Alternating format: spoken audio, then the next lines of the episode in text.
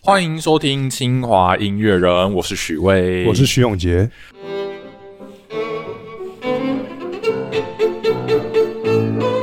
最近啊，因为徐老师从俄罗斯回来，然后听说你在过不久之后又要远走高飞了嘛？对，对，所以我就想说，趁这个机会再继续跟你多聊一下俄罗斯的东西。我觉得俄罗俄罗斯的音乐的历史真的很有趣、欸，所以我一直很想要知道说你去俄罗斯那边看，然后觉得说他们对古典音乐这个东西是怎么看待的。你去那边的时候，你你会想这个问题吗？就说俄罗斯人他们觉得古典音乐是外来物吗？没有，那是他们文化的一部分。他们觉得那是他们的文化一部分。但是，可是如果你从历史来看的话，其实长远来看，这个东西的确是从西方引进到俄罗斯的，对不对？这样讲也没错，可是如果要太严格这样讲的话，也不太对，也不因为太对如果你要这样讲的话，那小提琴是哪来的？哦，对对对，有可能是就那时是候思路。经过很长时间之后，现在他们已经融入到自己的世界。对，好，那今天我们就来聊这件事情，就说 OK 俄这古典音乐在俄罗斯它是怎么样演变的？怎么会从说一开始这个本来是外来文化，然后就是经过这些时间之后呢，产出了这么多这么好的俄罗斯音乐家？我记得我以前在读音乐史的时候，上面就有一本就有一段话在讲俄罗斯音乐的时候，就说俄罗斯本来是一个古典音乐的边陲地带，然后大家都觉得那是蛮荒。可是经过了一些人的努力之后，现在俄罗斯音乐已经是古典音乐核心非常非常重要的一个部分。那我们今天就来请教这个从俄罗斯求学归来的徐老师，就是这个俄罗斯的音乐历史它是怎么发展的？那因为徐老师以前就是在俄罗斯的时候有学俄罗斯人在讲俄罗斯音乐史，嗯嗯，那他们通常说俄罗斯音乐就是我们现在讲这个西方古典音乐在俄罗斯的开端会从什么时候开始讲啊？我们通常如果要说古典音乐，就是说西，就是我们正常讲的，就是我们从格林卡开始讲嘛。嗯，格林卡，然后可格是林我卡们是他的名字怎么念？你用俄文的话格林卡，格林克，对嗯格林卡，反正他就是俄罗斯音乐之父嘛，就是嗯被称为这样。他可的是年代是你大概知道他的年代吗？古典时期啊，古典时期。那在这之前呢？这之前还有一个就是在这个这这可能大家不知道，嗯他被称为俄俄罗斯帕格尼尼嗯，叫做 （Handoshkin） 他是什么年代？巴洛克时代。巴洛克时期就有对，我俄罗斯我就我有完音全乐不知道家这是哪来，而且而且他小心我拉过他的曲子难爆，真的假的？对我我这个就很哦这个我完全不知道是为什么。因为我们像我自己以前学音乐史，我读那个书，他们讲俄罗斯音乐基本上就是从格林格林卡开始讲啊，开始讲，对然后都是格林这样卡的年代，他是一八零四年出生，对，然后一八五七年过世。嗯嗯，那一八零四年大概是什么概念呢？我给大古家一典个，就是呃，孟德尔颂是一八零九年出生，嗯啊，肖邦是一八一零年，啊，舒曼一八一零年，所以他大概就是在肖邦、李斯特那个时代，再在早一更早一点早一点，点点，浪漫时代咯。可是我觉得他没有到他的音音乐乐听起来其实是古典吧。古典，对对。那所以，所以我们在我我像我这种学音乐、学音乐史的人，我对格林卡之前的俄罗斯音乐基本上是认识是零，零嘛，对对所以我就跟你讲，我有个小玩家韩 Handoshkin，这个叫什么？ Handoshkin，我刚刚讲那个嗯 Handoshkin，我就可以去做一下研究。嗯，我不知道那些音乐哪来的，就是就是就是巴洛克，然后那个时候嗯呃音乐，它有一些俄罗斯的旋律在里面，可是它也蛮西洋的，对我来讲，嗯，对，所以我觉得这个可以去做一些研究，这个我嗯没有。那个名字怎么拼啊？如果用英文的 Handoshkin K H A N ，K H A N D O D O S H S H K I， K I N。Kandoshkin 听起来很像是蒙古人的名字， Handoshkin，那俄个国人汉的 Handoshkin。那个名字跟， Handoshkin 是很俄罗斯的名字，Handoshkin 可他前面那个汉汉汉也没有怎么样。怎么样？好，Anyway，OK，、所以说在格林卡之前你就知道这个，可是对那除了这个以外呢，大部分的俄罗斯人在那之前听的音乐都是什么？呃，在之前我我是知道他们有俄罗斯民谣这种东西，民谣然后我们以前也有上过这种课，嗯嗯嗯，然后会加一些俄罗斯的古词啊，可古词是旋律都是类似那个有没有一些东正教的？噔噔噔噔噔噔。我只是随便讲一个，哎，或者这个曲调我听过，好像在哪一首《包罗定》那有可能只把包定把它拿来用。有可能。就是我们需要上他们，就是你比如说台湾民谣，就是很像他们的五声音阶，可是不是五， OK，就是我们也不是有五声，就是不是有五声音阶或七声音阶嘛，哒哒哒，就是有他们的调。嗯俄罗斯民谣也有他们的调，嗯，像我刚刚喝那个旋律变成 Tchaikovsky 那个旋律，咚咚咚滴哒哒哒哒哒哒，那也是很。噔噔噔噔噔噔或者哒哒哒哒哒哒哒哒哒，小提琴协奏曲，这个都很。柴可夫斯基的小提琴协奏曲的。然后钢琴协奏曲第二章应该也有一点那个元素吧？嗯，好，那所以就我们知道说，西方音乐来到俄罗斯之前，他们有这些民族音乐，但是为什么说格林卡？为什么我会说他是第一个俄罗斯的音乐家？你觉得他做了什么事情吗？你们那时候在俄罗斯怎么样谈论他的？我觉得它里面应该是有用到很多俄罗西方音乐的元素吧。西就方它音乐有的办法元素就是摆到就是跟嗯跟西方音乐可以去嗯就可以拿到西方去用这嗯样，要不然前面的就可能有点太有点民俗嘛，这么我觉得有个原因是不是他写歌剧？也有可能。可是我觉得他的整个嗯作曲技巧或者什么的话，就是他用很多西方音乐的元素，嗯嗯嗯对啊，算吧。嗯，格林卡这个人很有趣，就是呃，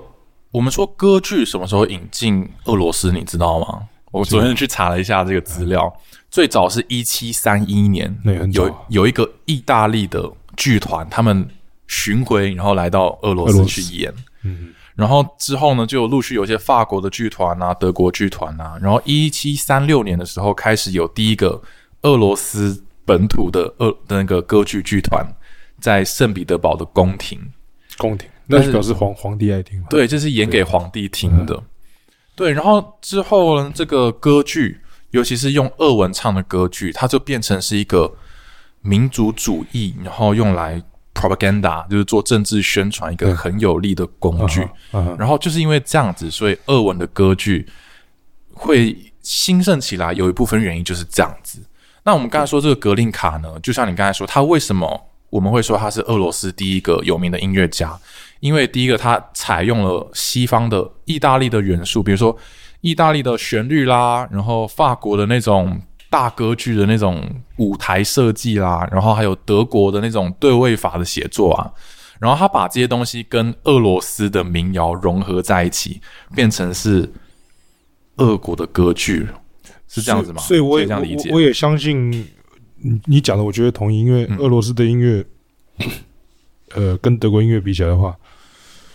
旋律性嗯很强，跟意大利一样。嗯，旋律性很强，就是俄罗斯的音乐跟意大利的音乐都是旋律性很强，但我哦那可是俄罗斯的音乐里面又有一点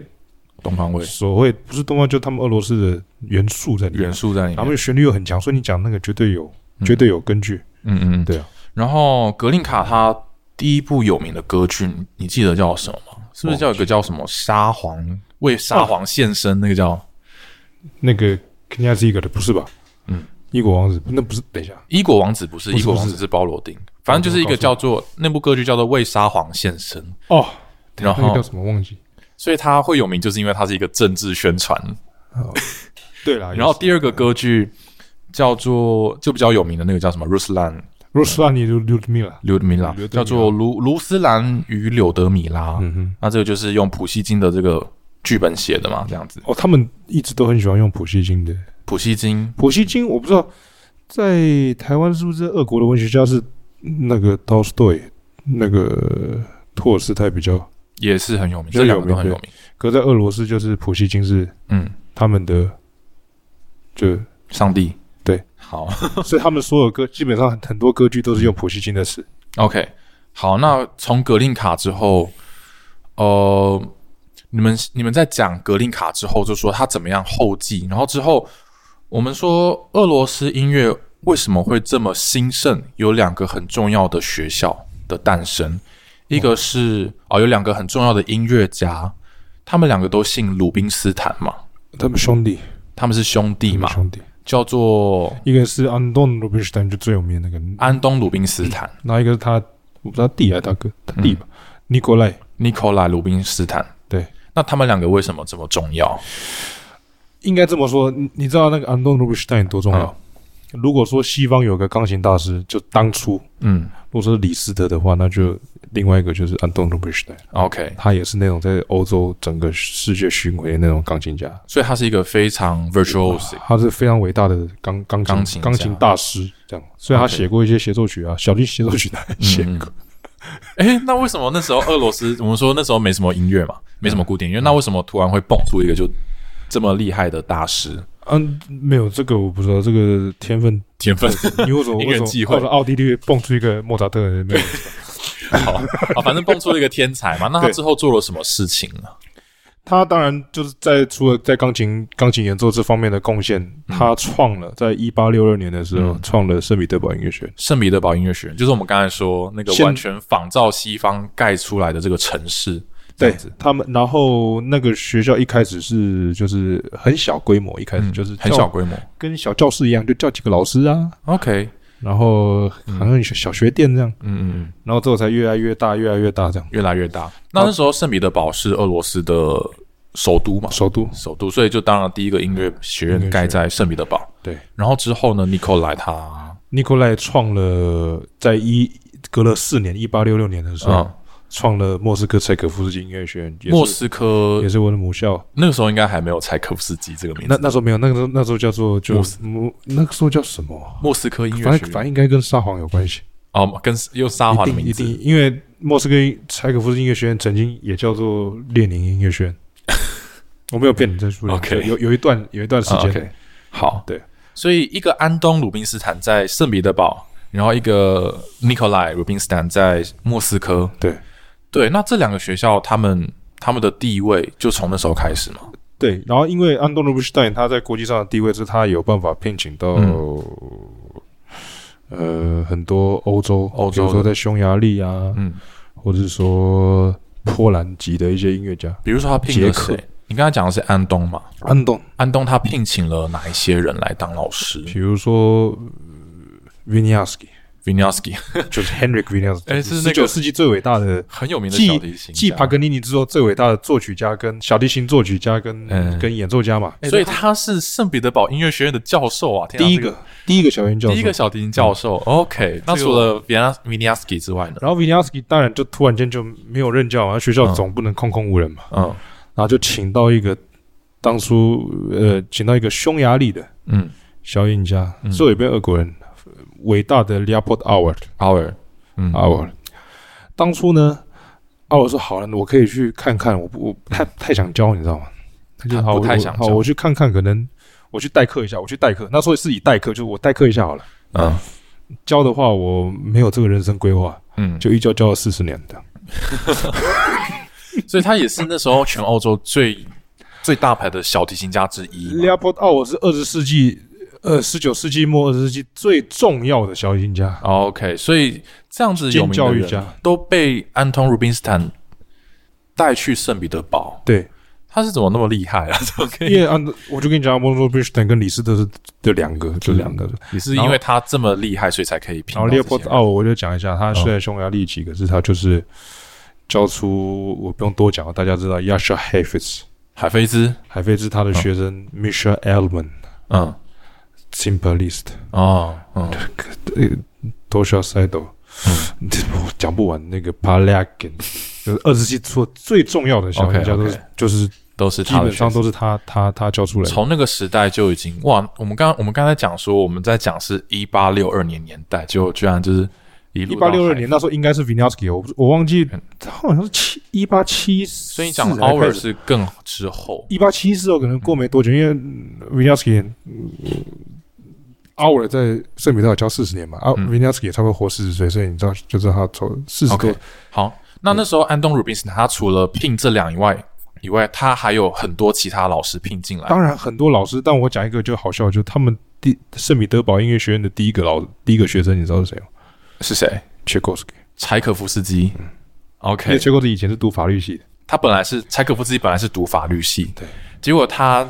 法律系念念不念，然后那他不是跑去念他们毕业的吧？好像是毕业，然后就他毕业哦继续跑进来念音乐。对他保健念一念，然他后 的老师是谁？忘记他老是不知道是诶，就一堆就是也是国外回来的哎你嘛。可以估一下，反正不知道是不知道哪一个，好，我等一下忘回去忘查一记下了。对，音乐史那时候背一背就 OK，哇好，那那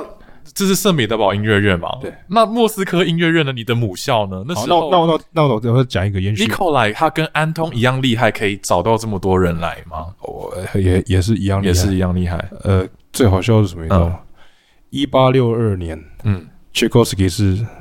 学校的第一位学生嘛。学生四年后，柴柴可夫斯基音乐学院不是开了吗？对，他是柴可夫斯基学院的第一个教授，这样。他是柴可夫斯基学院的第一个教 授，对，没错。所以他等于说他他一八六二年在圣彼得堡念，然后当四第一个年是对念四年毕业。对，然后就变第一个教授。他是对念四年吗？还是他念四他是念四我年不知？道那是一，可那时候一开始一定是好像像学堂啊，那时候、嗯，可能房有几栋房子还没有盖好。然后四年毕业之后，马上才那个莫斯科变学院对成立，他马上变教授。对他变第一个教授， ，OK 这总是骗不到人，他是第一个，啊，就是最最伟大的那除了柴可夫斯基以外， Tchaikovsky。然后我要讲一下他跟们 Nikolai 是什么关系？为什么他会去找他？不，他们很非常的亲，他们有几个安顿，我相信尼古拉也是跟他们都是反正兄弟嘛。兄弟朋友这样，然后嗯，嗯，安顿跟 Tchaikovsky 是非常非常好。非常好，他的第一号钢琴协奏曲好像是献给哪一个忘记了，两个其中一个。插播插播，我是来自未来的许巍。我们在接下来的访谈呢，不小心误植把柴可夫斯基第一号钢琴协奏曲提现的对象讲成是安东·鲁宾斯坦，但是在经过事后我们的查证之后，发现其实应该是 Nikolai Rubinstein 哦。那所以接下来我们访谈内容中讲错的部分，就请大家先自我脑中忽略一下。他的第一号钢琴协奏曲好像是献给哪一个忘记了，两个其中一个。反正 anyway，一一定是安顿 Rubinstein， Anton，只是 OK 里面不是有那有一段咚咚咚咚咚咚咚咚咚咚那个嗯卡电厂，嗯，那有有一段小故事啊，就是然后安东就说改掉。你怎么那么你就直接写咚咚咚咚咚咚平行八度上去就好了。我说没有，我坚持要这样。我坚持要这样，然后反向。然后那就段超难的，我每次弹那对，段那都那一段那个呃苏联，我就我可是我不知道那有没有英文字幕，就是苏联以前有演一部 Tchaikovsky 的电影，嗯，那个演员演的太棒了，我就可以去找一下那个电影，如果找得到的话。 OK。一九七几年的电影，七六年吗？嗯哼他的电影名字叫 Tchaikovsky，然后里面就有好几段，然后那个演员长得跟 Tchaikovsky 一模 一样，我真没有骗，一模一样。 OK 然后里面有很多精彩片段，里面嗯嗯嗯，故事这样。好。然后除了 Tchaikovsky 以外， Tchaikovsky 以外，我要讲一个他们第一位的小提琴教授，嗯一个捷克籍的，嗯哼，他可能在世界上没有那么有名，可他还是非常重要。他叫做 Ferdinand Laub 老 Laub，老谱对老老普这样。 OK。他是担任财院的第一个小提琴教授跟，然后他也教弦乐四重奏，嗯哼，他教这两样这样。嗯对，然后他有写很多小提琴的曲子这样。嗯然后我以前上课的地方是他他的以前在上课的教室，哦然后当然那个教室之后有好有其他教就是教授在那边嗯上课了、 OK。 f e r d i n a n d Laub 捷克籍的，所以他们有聘了捷克籍的、波兰、嗯匈牙利，嗯哼，然后钢琴就但不用说嘛，就很很多这样。嗯嗯嗯对啊， OK。所以这两个音乐学院。那时候的俄罗斯人怎么看待他们？他们就是觉得说，哦，这是西方来的东西吗？我我我要学嗯习，还是说他们会抗拒？他们在沙皇时期的时候，呃我们以前有个音乐史的教授跟我们讲说，以前沙皇时期他们甚至有一段时间规定，规定嗯，每一家的小孩一定要学钢琴，沙皇是规定每一家的小孩一定要你不一学定要钢读琴，书、哦，不一定要读书你，可以是文盲，可是你不能，但是一定要学不钢会音乐琴。你就知道他们对艺术的这个，那我可不可以说我要学小提琴？嗯，如果有钱的话，可可是是钢琴，钢琴一定要学 吗？嗯还是对说，钢琴，他们你知道到现在，嗯很多很多呃那个我我们学校的学钢琴主修的学生，家里穷到连钢琴都没有、哎，嗯，那他们可以没有花半毛钱，然后去学钢琴，可以？那老所师以他们对他们就是他们的观念就是学，他们就是从小他就测你的耳朵，到现在都这样，就是测你的耳朵，然后看你的音乐天分、节奏感，嗯然后如果最最好的筛选过，就到某间音乐学院，那、不行就到其他音乐学院，反正整个莫我举例莫斯科就一堆音乐学院嘛，嗯啊，音乐学院就是从小学一年甚至五岁，嗯幼稚园他们就一年级、二年级、三年级，然后没有钢琴，家里没办法买钢琴，没关系啊，学校有琴房，嗯，就每天都去学校练就好了。哇，然后说那个从那个时代就这样了，从尼克莱刘宾斯坦没有，我是说，就是说他们到就是后来到后来现在到后来 OK 嗯整个苏联都整整个都是这样。那那个时代呢？那个时代是怎么样？那个时候大家是怎么看你待？你是说说谎吗？撒谎吗？就就是大家就是觉得这两家音乐学院盖起来之后，大家怎么反应？沙皇做出这个规定的时候，大家是觉得啊，好棒，我们大家都可以学钢琴，还是说会觉得说，为什么我要学钢琴？这样没有，我觉得这个得打电话去问一下。打电话去问，可是我没有他的电话号码， 没有没有，我觉我觉得他们都是很很很呃，还是很爱音乐的，很很爱音爱乐很重视这个，这他们的文化，嗯。不是不是休闲娱乐，不是茶余饭后，就是他们可是我们如果说我们看历史的话，我们知道有一个团体，特别在那个鲁宾斯坦他们那个时代，嗯有一个团体人，他们很反对这样子吗？叫做 The Mighty Five，俄国五人团。哦，文人组嘛，啊，对，嗯那他们你们俄罗斯呃音乐史是怎么样介绍他们五个？他们五个人是谁？可不可以就是介绍一下？那五个人好，啊那五个人，嗯，那五五个人不是他们两个五五个结成一队，说我是俄国五人组，没有，这是他们我是好像之后人家给他们用的吧，怎么样？可是他们五个就是好朋友，好好我知然道哦后就哦好朋常友常聚会这样。对啊，有时候在船上，所以他们五个是 Rimsky Korsakov 嘛，呃，林姆斯基、高塔可夫、然后然后墨索斯基嘛穆，索斯基、然后还有一个叫什么包罗定、包罗定，包罗定、包罗定一定弦乐四重奏非常好听，非常好听。然后还有两个，等一下叫什么巴拉奇耶夫、巴拉基耶夫，然后还有库伊嘛，库伊，对，这库伊这五就个是我们中文翻译居伊。啊，他们叫居夷啊， 对，太好笑了。其实我一直不知道那个名字就是原文怎么念，我都是我都都是讲说哦，中文翻居夷，所以应该是什么嗯厨夷 什么的。可说实在，我觉得可能是那五个非常的俄罗斯元素很重，我不知道你怎么觉得。很重啊。他们几个写音乐的，就是俄罗斯元，是、他们，我觉得会不会他们会反对这个，会是会是因为他觉得这两个学院的东西掺杂太多太多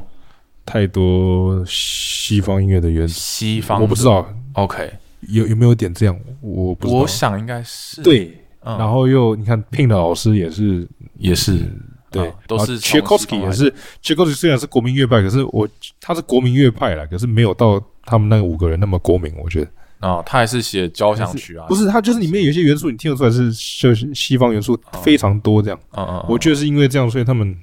对啊，嗯，嗯，所以这五个人他们是不是？我印象中他们五个都不是，他们都是各自有其他本业的嘛？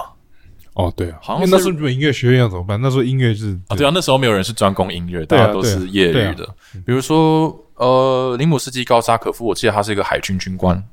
然后包罗定是一个医生。对报应是好，那这五个人，你们那时候怎么介绍他？你们会讲说他们有一些故事吗？他们跟学院怎么样对抗之类的？对抗说在这东西我忘记，嗯这个东西我已经忘记。 ，OK。可是学院里面的事情，我觉得有什么有趣的故事吗？圣彼得堡的老师啊，嗯，为什么这会移到莫斯科这样？所以，嗯、你是说圣彼得堡音乐学院一开始是莫是俄罗斯最重要的音乐学院，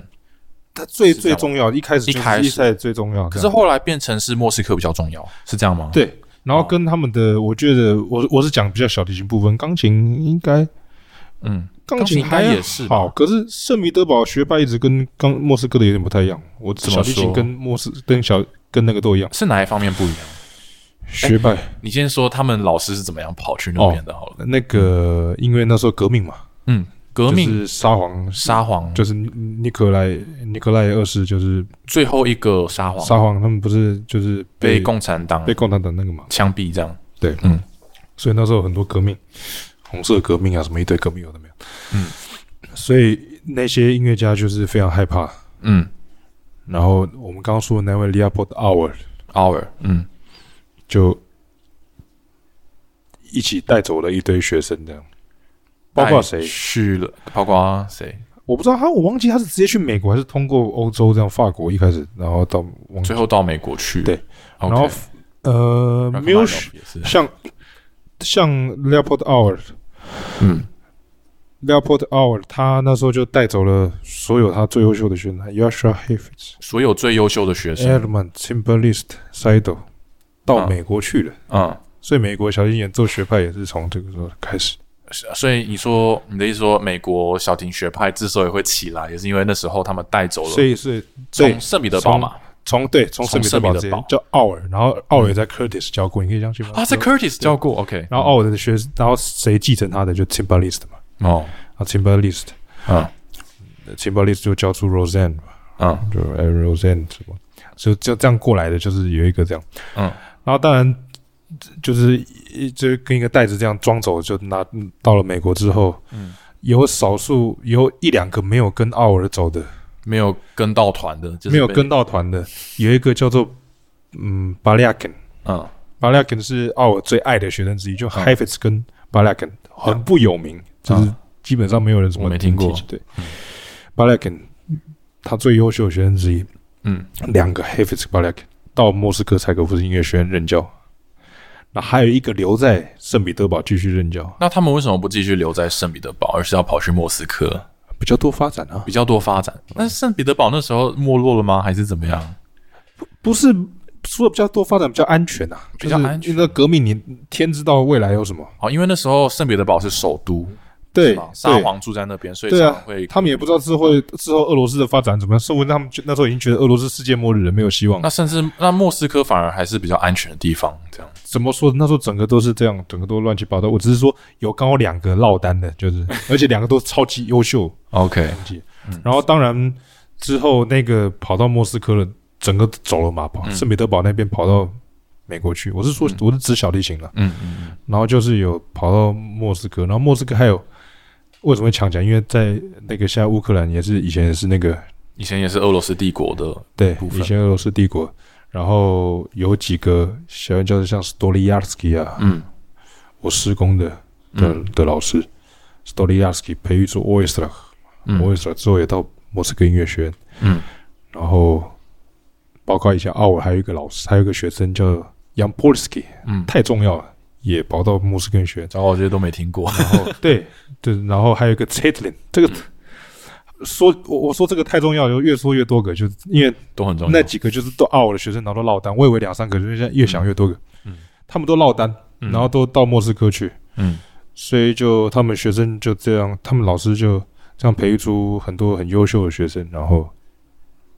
这样壮大起来。嗯，所以莫斯科之后就变得很壮大。说以小提琴来说，呃，其实小提琴，呃，圣彼得堡也一直都一直都很壮大，只是嗯以人数嗯来比的话，就是呃莫斯科很恐怖。 ，OK 嗯 OK，因为我们现在听到你说俄罗斯的音乐学院的话，我很难会想到圣彼得堡音乐学院。嗯现在我现在想到都是想到莫斯科音乐学院，国际比赛也很少看到圣彼得堡音乐学院的学生。还是有啦，还是有啦。可是就是，其实圣彼得堡学霸一直很特殊，嗯演奏我钢琴、钢琴跟小提琴，他们风格很特殊，演奏法也很是也很不一样。怎么说比较偏西方吗？还是比较他们一直有一种十九世纪末的那种古典 色调，色我不会讲。古老的感觉这样？对，是，那你会觉得它跟哪个地方比较像吗？没有，没有，就是还是独树一帜这样。还是对，嗯。然后当然，我们作曲家十九、十八世纪、十七世纪、十九世纪，一直到十九世纪末，最伟大的作曲家都可以讲哦西方嘛。嗯可是如果以十九世纪末嗯到二十世纪这这这一百年这样，嗯到现接到苏联解体，嗯，音乐就要讲到苏联、俄罗斯，这没有话嗯讲，因为是二十世纪最伟大的两个作曲家就是 Shostakovich、p r o k o f i e v 这是两个肖斯塔高维奇、肖斯塔科维奇啊、普罗高维普夫罗高菲夫。演奏演奏家更不用讲，就是整就是不能不谈到俄罗斯，嗯，尤其二十世纪的时候，嗯、然后都是因为这两间音乐学院有很大的关联。哦、，OK，嗯 Rachmaninoff 啊，讲不完，就是、嗯太多了。所以这些这两间音乐学院，他们真的是有点像是，它是整个俄罗斯音乐的核心，可以这样说。对，就是因为他们所以才起来的。对对，那我一直很好奇一件事情，就是为什么这件事情可以在俄罗斯发生？因为你看，你回顾这历史很很夸张哦。你说那个莫斯呃圣彼得堡音乐学院，一八六二年建立，这已经是十九世纪后半后半。后半了，但是短短没多久的时间，你到了我我对我每次只要想到这个事情就觉得不可思议，到了二十世纪，就短短在五十年间，然后就变成是整个变成是领而导的地位，呃而且是而且是而且是高到就是你你有时候抬头你还快看不见那种，就是那种程度，就是我已经完全六二年，然后不知道几年内，几年内。就那你觉得整个全为什么会可以做到这样子？这是最关键的原因， 一个民族性吧，在呃他们聘用的民族性就是那种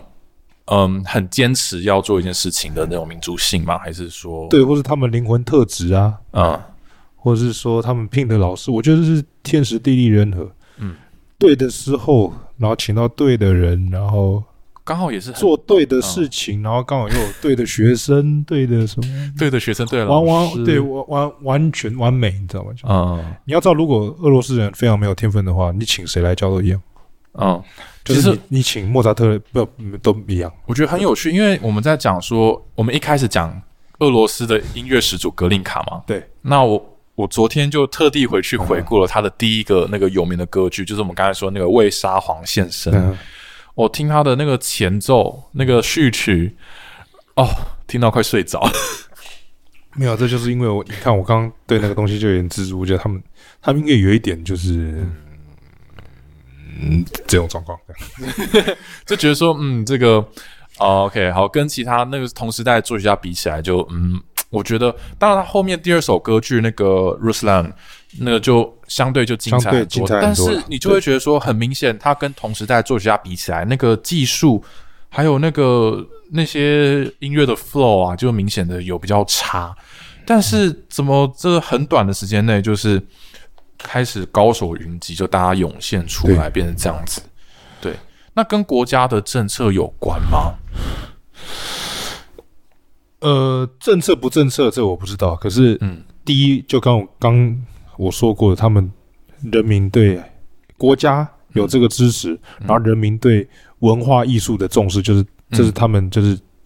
觉得他这是最接近上帝的一种方法，嗯，就是最容易的一种方法，有关系，还有他们本身，我觉得天分还是嗯还是很重要。像 Tchaikovsky，你不要看 Tchaikovsky，你刚刚说格林卡。嗯呃音乐比较比较可能比较呆滞啊，或者有时候会怎么样。t c h a k o v s k y 现在那么伟大，可是当初安东尼·宾 i 泰也是看 t c h a k o v s k y 啊，你就是一个奥尔特别瞧不起，嗯没有说特别啊，就是对 t c h a k o v s k y 就是好像你一个就。你知道吗？就是 你你有什么？嗯所以那时候 t c h a k o v s k y 献小提琴协奏曲给 Leopold a u 的时候，Leopold a u 看都不他看，写信写三次去给廖波奥，廖波连回都没有回，他没有回答。但理都不理。嗯然后之后受不了，之后这个又另外一个故事，就小野协奏曲之后受不了，去见他啊，我就随便挑几个地方说啊，这个没办法演奏，这个太太这难了边。不是这边对太难，对啊，而且那时候这两个学院的老师，就照你这样讲，当然他们有请很多国外回来，但是他们也没有自己本土的老师。当，然有啊，比如说嘞，第一代但他们他 Tchaikovsky 们刚刚讲过，对 c h a k o v s k y 然后然后再来就是像呃像奥尔那几个学生留下来，或者说从、呃乌克兰那边上来 s t o l i a s k y 学生 o i s t r a k 嗯，寇港，他们都是都是苏联人啦、啊就是说第一批有一些海外聘来完的了老师之后培养出了第一代的。俄罗斯本土的音乐家之后，这些本土的俄罗斯音乐家就起嗯来，自己变成主导地位，对，然后再培育更多俄罗斯音乐家嘛，对对哦所以这个过程是这样子，然后他们是他们是极度专精的，嗯哼。就是那作曲部分呢？我们刚刚讲的是演奏， 对作曲部分，当然呃 r a c h m a n i n o f 不用讲嘛 Rachmaninoff，然后嗯斯斯克里亚宾嘛，我想要讲一个很有趣的故事，是林姆斯基高萨克。哦，那是个这个啊，你你你那那时候有学他的故事，有讲到他的呃故事。有讲到关于拉赫曼诺夫天赋，然后跟 r i t i k o s a k o v 有一点关系， OK，我想要讲的故事是他那时候一八七一年的时候被邀请到圣彼得堡音乐学院当教授。我我呃，题外话，现在圣彼得堡音乐学院叫做林姆斯基高萨科夫音乐学院，啊，现在叫林姆斯基高萨可夫。对所以一个是林姆斯基高萨可夫音乐学院，一个是柴可夫斯基对音乐学院。对对对好，好继续那林姆斯基他被聘到那边之后呢，我据说他那时候完全没有学过啊，他他被指派要教和声学，啊，嗯然后配器法，管弦乐配器法，还有作曲。嗯然后那时候的他呢，从来没有学过和声学，也从来没有学过配器法。嗯你知道这个故事吗？我是不知道，然后他怎么办？他就现学现卖，每天要上课之前他就熬夜读书。那也 蛮好，那也蛮好玩的。我每次听到这个故事都觉得，哦，那真是好艰辛的一个岁月。我是有听说过，过 r i c h k o s a k o v 有个故事，好像 Rachmaninoff 跟他学过作曲吧，我没有记错啊。 Rachmaninoff。Rachmaninoff 不是在莫斯科吗我知道，可他好像有跟 r i c h 他跑去圣 k o 彼 s 得 a k 堡 o v 有学一阵子这样， ？OK，而且是很小的时候。嗯 Glazunov 嗯，格拉佐诺夫，古拉祖诺夫也是作曲家，嗯然后我是听说有个这样，怎么形容拉赫曼尼诺夫的天分？嗯格拉什诺夫有一次写完一出歌剧，还是学生时期的时候，嗯还是交响曲，我忘记了嗯歌剧好像。嗯然后呢，就要拿去给 r e n z i k o s a k o v 看，嗯到他家，嗯然后到 r e n z i k o s a k o v 家之后，他就坐下来，嗯，然后格拉什诺夫就开始弹他的歌剧，从头到尾弹了一遍。嗯然后 r e n z i k o s a k o v 就说：“你等一下，嗯，我给你见个男孩，这样见个什么小男孩。”小男孩他就到他房间把小拉赫曼诺夫领出来。拎出来，啊、拉克曼诺坐下来，把格拉苏诺夫的再歌弹一剧次从头到尾弹一遍，从从头到尾弹一遍，，从头，你知道歌剧有两三个小时，你知道吗？一次，他刚在房间旁边听这样这比莫扎特还厉害。那个根本就是拉克曼诺夫，就是。然后拉克曼诺夫之后有到财院，他也是财院的学生，嗯他是唯一一个得我们满分是五分嘛，嗯啊，我以前毕业考试五加啦，就是嗯五分，就加你得写，嗯就是教授得写一些为什么你要给我讲。嗯拉赫曼诺夫是创校以来唯一一个得五加加这样两个他加，写了什么没有他刚他刚钢他琴钢琴， ？OK，所以他不只是作曲家哦，他是嗯就是他是我们钢琴才毕业有个教授就是达列斯基说，你当你听拉赫曼诺夫弹，你觉得以前的人不可能弹这样，未来也不可能会有人弹这样，嗯他是这样伟大的，跟你讲，然后 OK 也有一个跟他竞争，不是竞争的，斯克里亚 宾，听说音色很漂亮。踏板运用很棒，但是手非常小，八度都撑不开，这样对啊，这有点遗憾。对啊，那 Rachmaninoff 是是在莫斯科音乐学院，除了学钢琴，也有学作曲。作曲哦，我听说有个故事，也是他那时候毕业的时候写了一部歌剧，然后柴可夫斯基听了之后，他就去怂恿其他教授给他五加加的不，他是钢琴独奏， 钢琴独奏吗？嗯钢琴独奏得五加加。作曲也是吧？作曲我不知道，只是他那时候没有吧？他那时候写第一号交响曲吧？第一号交响曲是毕业之后吧？没有没有，没有他当学生然后很挫折那一次，他好像差点放弃作有曲。啊，那个就是我们刚刚讲的那个 QE 啊，是吗？就是拉克曼诺夫他的第一号交响曲写完之后演出，是然格后拉斯诺夫演的吧？指的吧？对，但是乐评家是那你知道那一次为什么对啊吗？乐评家是刚刚我们讲那个 QE，然后他就把它写的很糟糕，所以呃，格拉斯诺夫那天喝醉酒嗯哼，上台的时候，然后完全没有排练，啊然后听说第一号交响曲演的超级糟糕，那那只就是喝醉酒还手 演。格拉斯诺夫俄国人嘛，嗯那喝酒很正常嘛，喝酒嗯喝酒就是就伏特加治百病嘛，就是嗯喝一喝去上班嘛，对然后就就这样子嘛。指完当然那个那个交响曲就乱七八糟啊，嗯被乐团被乐评骂爆啊。 然后拉赫曼诺夫是这辈子其实不是不是拉赫曼诺夫而已，你知道拉赫曼诺夫说音乐家需要三件事情，你需要给他三件事情：嗯哼第一，你要夸奖他；嗯，第二，你要夸奖他；第三，你要夸奖他。拉曼诺夫自己说的，对，他是经历过这次事情之后，不是因为你知道音乐家他们其实有时候一大麦都那种大音乐家，他们都是对自己极度也就是严格要求的。嗯，那他其实这辈子都不止拉曼，切科斯基也是啊，他非常的害怕他的作品人家会，不是他不不是害怕，就是他很看重人家对他作品的的怎么讲的评价，嗯，因为他们很敏感，你任何一点评论都会去都会伤害到他脆弱的心灵，对，都会伤害到他那个小玻璃，也不是小玻璃，因为他够敏感嘛，就是触及一下，嗯对啊，呀。其实作曲家如此，演奏家也是吧？ 对啦，没错，演奏家也是啊没，错，嗯可是啊、好了，anyway，好，这是这个有有趣的故事，柴可夫斯基。因为我们刚刚讲林姆斯基嘛，诶，怎么讲到这里来的？因为尼姆斯基听了那个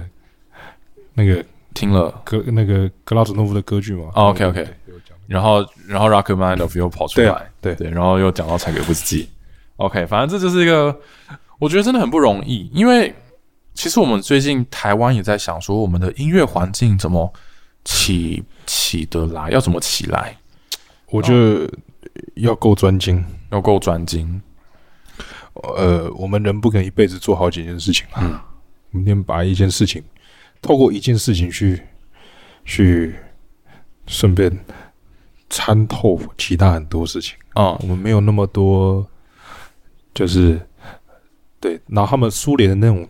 他们俄罗斯在培育音乐的那种专精是不可思议的专精，嗯哼，不可，我我可以说不可思议，就是不是你想的那样，就比你想还要再更严重的。嗯，就是他们可以一辈子就做那件事情。对，呃，不过专精的人全世界都有嘛，台湾我们有很多很专精的老师，但是有没有可能有更多其他因素造成说，哦，这个地方有专精的人啊，这个地方也有专精的人，就这一边的人成功专了，专精另外一边的人没有，这专样精专精个人没有用，要上面的人支持。上面的人支持哈，如果没有的话，就自己在自己自己搞也哎怎么搞也搞不起来。嗯嗯，就如果上面都不支持的话，那就啊，如果你可以想象，如果财院每个教授都那个样子的话，嗯，那那就很恐怖啊。然然后学生又是都那一种，嗯 OK，你可以想象，就是呃呃，曾经有一个那个 Stolyarski，他的学校的学生，然后我们呃，他叫什么名字？忘记了，Markovich 还是怎么样？嗯然后我财院有个教授以前是他的学生，你知道他可以为了看你的小拇指，右手小拇指有没有弯，嗯，他整堂课躺在地板看你的小拇指，哪一只手？左手、右手、 就右手，右手的，你无法的功想，象，教授嗯他就躺这样看，嗯没有那个是不不可思议，就是不是你就是不是我们大家认为的那种专精，是那种不可思议的专，嗯就是嗯非常夸张的。嗯那种。那这只是其中一个例子，还有更多例子，就是比如说，呃，我们讲 Leonie Kogan，嗯呃，Leonie Kogan 二十世纪最伟大的小玩家之一嘛，嗯他的教授 Jan Polsky，他小时候是孤儿，因为他爸妈很早就是双亡这样，然后有竟然有把他当伟大小玩家，嗯，你可以相信吗？在苏联的体制，嗯你不管什么家庭。孤儿，他可以就是小提拉小提琴拉到变二十世纪最伟大。嗯他小时候十十十一岁的时候住在他教授家、哎嗯住在他教授家，那教授就多养一个儿子这样。嗯，真的是我无法想象，有时候讲起这些东西都会很感动，不知道为什么。嗯哼，呀、是的的确啊，就是很少有地方像俄罗斯。当然我听过很多德国老师也是这样，就是师徒制。但是我其实一直在想，有一个可能，俄俄罗斯人为什么能够接受西方古典音乐？因为你说，你说，当然专精，但是专精的时候，你要一个人去专精做一件事情的时候，那个人你必须要说服他，我为什么要专精做这件事情？这件事情对我的目的、对我的意义是什么？比如说，你要一个俄罗斯人去学古典音乐，去弹钢琴、小提琴什么的，你一定要说服他说，为什么这个东西这么重要，值得我这么去做？我觉得一个很关键的原因，是因为西方古典音乐已经融入到他们的文化，他们的文化里面呢而，且他们的文化也成为西方古典音乐的一部分。对所以他们会觉得这个东西是属于我的。我有我要演奏，我可以演 Tchaikovsky，我可以演 Rachmaninoff，我可以演 Rimsky-Korsakov，我可以演 Prokofiev，我可以演 Shostakovich。所以他们会觉得做这件事情是有意义的，是是在我的协议里面的。但是如果你看台湾，你说我们要专精嘛，那你说我们要专精的去演 Tchaikovsky，我们要我们台湾的学生专精的去演 Prokofiev，那这个东西就会，你觉得会不会就是因为这样子，我们没有我们自己，我们没有没有，不是呃，嗯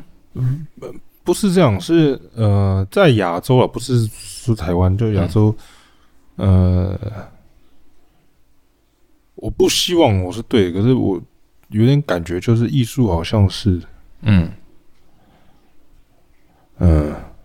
有一点点茶余饭后，茶余饭后就是嗯被你觉人得家艺术说起来的时候，啊哈，嗯啊就好像好像呃吃饱有时间再去对，但是这个原因是什么呢？原因是因为说我们都不够专心，还是说有外在的原因？就是我们那那也是我们的文化，就是找不到我们自己不的是也是文文化在哪里？也是文化的一部分。还是说，因为我们本来有自己的文化，但是因为这些西方外来文化来了之后，我们就我们自己本土的文化就等于是被退到第二线，但是外来文化变成是主没有要啊的时候，，嗯本土文化也没有特别，我觉得我们对本土的文化也没有特别去展现说这是我们的文化。嗯，然后这个也是一种文化，就是对啊，懂吗？就是嗯，我觉得我不知道，对啊，我觉得这是一个蛮难解的问题，只能说。俄罗斯那时候，因我觉得啊，我自己从一个如果说从历史的角度去分析，我觉得俄罗斯很幸运的一件事情是，他们的音乐从西方传入到俄罗斯的那个年代，是一个非常好的年代，因为那时候的年代就是刚好贝多芬的时候，古典音乐的黄金时代，所以他们要去学习这些东西很容易，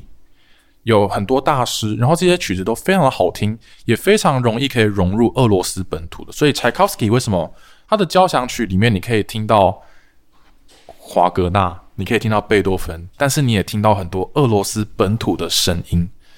那我们台湾呢？我们台湾，我们西方音乐，你说大规模的传入，当然日治时代有，但是大规模的传入，然后就是变成非常政府非常支持要去培养艺术家的时候，是大概一九五零六零年之后的事情了。那个时候的西方古典音乐，当然我们还是有柴可夫斯基，我们还是有贝多芬，但是那个时候主流的，如果说作曲来讲的话，我们已经有很多很现代的那种音乐了。所以我们不可能要我们的作曲家说哦，你要回到一百年前去学贝多芬，而是说我们要求我们现在的作曲家去学现在的，很好来说，荀贝格啦，嗯，然后什么史史多克豪森啦，然后就这种很现代、很现代的就那个什么呃那个几分几秒，那个叫什么？三分四分三十三四分三十三秒，那个作曲家叫什么？John Cage 啊 John Cage，你就要去学这些东西。可是这种东西就它是一个学术性的音乐，它没有办法融入我们的土地里啊面。实验性音乐了。对，像 p l a t o 说的，他说他觉嗯得 Shostakovich，对我觉得 s c h n i t k 史尼科特有时候还有啦。嗯，他说 Shostakovich 结束古典音乐就结束了，谁 Shostakovich Shostakovich 结束之后，音乐就结束了，古典音乐啊、就嗯、就没了。OK，后面都是有点比较实验性音乐了，对啊，所以就我还在觉得，找了。对，如果从历史的角度来看，我觉得会不会这个是一个很重要的原因呢？当然，嗯、政府有没有啊支持，那个都是呃，在大环境下，政府支持才有用啊。我们政府也不是说没有支持，虽然就是现在有点那个找不到那个失力点，就是说你要支持的话，然后就会碰到很多的问题，有没有可能是这样子？你觉得？呃，然后我自己的想法啦，这样，嗯，不知道啊，不知道，不太想说，可是有时候就是 发大财比较重要嘛。 发大财比较重要。对啊，对啊，我们现在的确 是，呀、对啊，当然很重要了，就是、可是，嗯，有时候不只是这样，嗯，就是反正无解，我们现在就只能身为就是音乐的这个叫什么推手，我们音乐教授，还有我这个音乐推广者，我们就只能尽量做就自己，尽量可以怎么尽量可以，尽量怎么就是对啊。但是我觉得偶尔可能要看一下，像我听你讲这些俄罗斯的历史，我就觉得好感慨，为什么人家可以做到这样子？很想要知道说那个原因到底是什么？真的是我们不够努力吗？还是说我们努力的方向需要做一些调整？对，有没有努可力能的方向要做调要整。调整？对，对，方向有如果方向有点偏掉的话，嗯，就对啊，我我因为就我没办法我真的打从心里，我不觉得台湾是一个不我先说台湾有天分的学生很多，有天分的学生很多，非常多，只是他们没办法在台湾，嗯就像 Yan Polsky 讲课刚刚就说，他说我我没办法，我没办法创造天分，嗯可是我可以让天分有就是有那个有地方去，很营养的，呃，很营养的养分、土壤。土就让 OK，它可以茁壮。我们没有这个，我们有天分，可是没有地方可以让他们多茁壮，没有东西让他们茁壮。呀呀呀呀，就是可能你很有天分的嗯，长大一点，旁边跟你讲说啊，我跟你讲啦，赚钱比较 重要，对啊，嗯嗯律师、嗯医生，嗯你知道吗？ 当然都很好，啊啊，嗯可是就是，当然就是呃会没没那个没那个环境，嗯，给他们就是可以继续梦下去。这样，嗯嗯，我觉得艺术家很就就艺术艺术家，你要给他梦，你就是你要是没有给他梦的话，嗯，就结束啦，嗯就结束了。所以这个是问题啊，我觉得嗯，没有环境给他，没有环境给他。对对啊，其实这个问题我觉得不止在台湾呢、你看美国，看英国，我有讲过这个故事吧？我们去英国一个很偏僻的地铁站，他们半夜的时候放什么音乐？他们放古典音乐，为什么？因为他们不想要年轻人在那边聚集。 所以你知道，在 这个在在英国也是这样子，我真蛮好笑的。英国年轻人不听古典音乐，哦，这样啊，在美国，你去听，你去音乐厅里面听音乐会，白发苍苍的大海啊，这个就是啊，真你的啊、在音乐厅里面你看不到一个年轻人，嗯哼，在俄罗斯不是这样吧？我哦是男男女老少不分，对，那可能俄罗斯现在还在一个比较好的状态，但是我说全世界嗯都在面临这个问题，养分从哪里来？这样，还有你刚说的一个，就是为什么苏联会这样？呃，俄罗斯就是因为他们苏联的时候，像罗斯托波维奇，罗斯托波维奇他讲过一句话，嗯，他很骄傲的讲，他说你们，我不知道有没有讲过这个，嗯他说呃欧洲人绝对没有我们爱音乐，这样他很主观的这样讲。嗯他说你怎么跟？他说你怎么可以这样讲？嗯，因为音乐是唯一让我们可以看到阳光的一扇窗， 这样，就是你可以相信啊阳光的一扇窗，很有道理啊。嗯，对，他们什么时候可以讲什么话嘛，或者什么时候可以干什么？嗯，就他们唯一可以表达的方式是音乐，嗯就透过这个人文，他们唯一国家可以让他们自由的地方是音乐，你可以随心所欲。那、啊，OK，那你说这样会强大，也也是很重要的一个嗯因素之一吧？嗯嗯嗯嗯，对啊，呀、啊，这真的蛮有趣的，因为我觉得俄罗斯的音乐真的在全世界来看都是一个蛮特别的例子。那只有今天就是听了这些俄罗斯音乐发展的历史，还有一些小故事，我觉得真的可以思考一下，一个文化在一个国家里面要怎么样可以成为这样子，它其实是很多天时地利人和，当然也有很多提供我们很多说我们这个这些译文工作者未来努力的方向，我们要怎么样？可以让艺术成为我们生活中的一部分，我觉得这真的都是值得我们思考的。好吧， 那今天感谢你分享这些俄罗斯的故事，嗯 我觉得真的蛮好玩的，因为我我一直对这件事情很好奇，但是就是呃也没有找到机会，就是跟一个真的从俄罗斯来的人，就是听说你你们那边到底是怎么样可以这样子。我去英国，我也没有得到这个问题的答案啊、呃没有，我就是我可以理解，就是光是我那时候比俄罗斯比赛的时候，全俄罗斯比赛，我教授在帮我准备准备比赛的时候，我就觉得不可思议，嗯就他们就是嗯，我都不知道他们怎么做到的，就那种就是真的战斗民族的。呀，对啊，这真的就你真的要要做，你件你一自己你要做到，你要做到被人家，你要被人家觉得我我这样的时候，嗯那那个不是莫名其妙的，那个那一定是有什么东西它很特别，这样嗯哼文化也好啊，嗯他们人的个性啊，或者说什么，要不然不会莫名其妙变成二二十世纪你说最伟大的演奏家、音乐家、作曲家都是从那边出来，不可能。嗯，对，OK，好啦，那今天就先聊到这边喽，好，拜拜。 拜拜。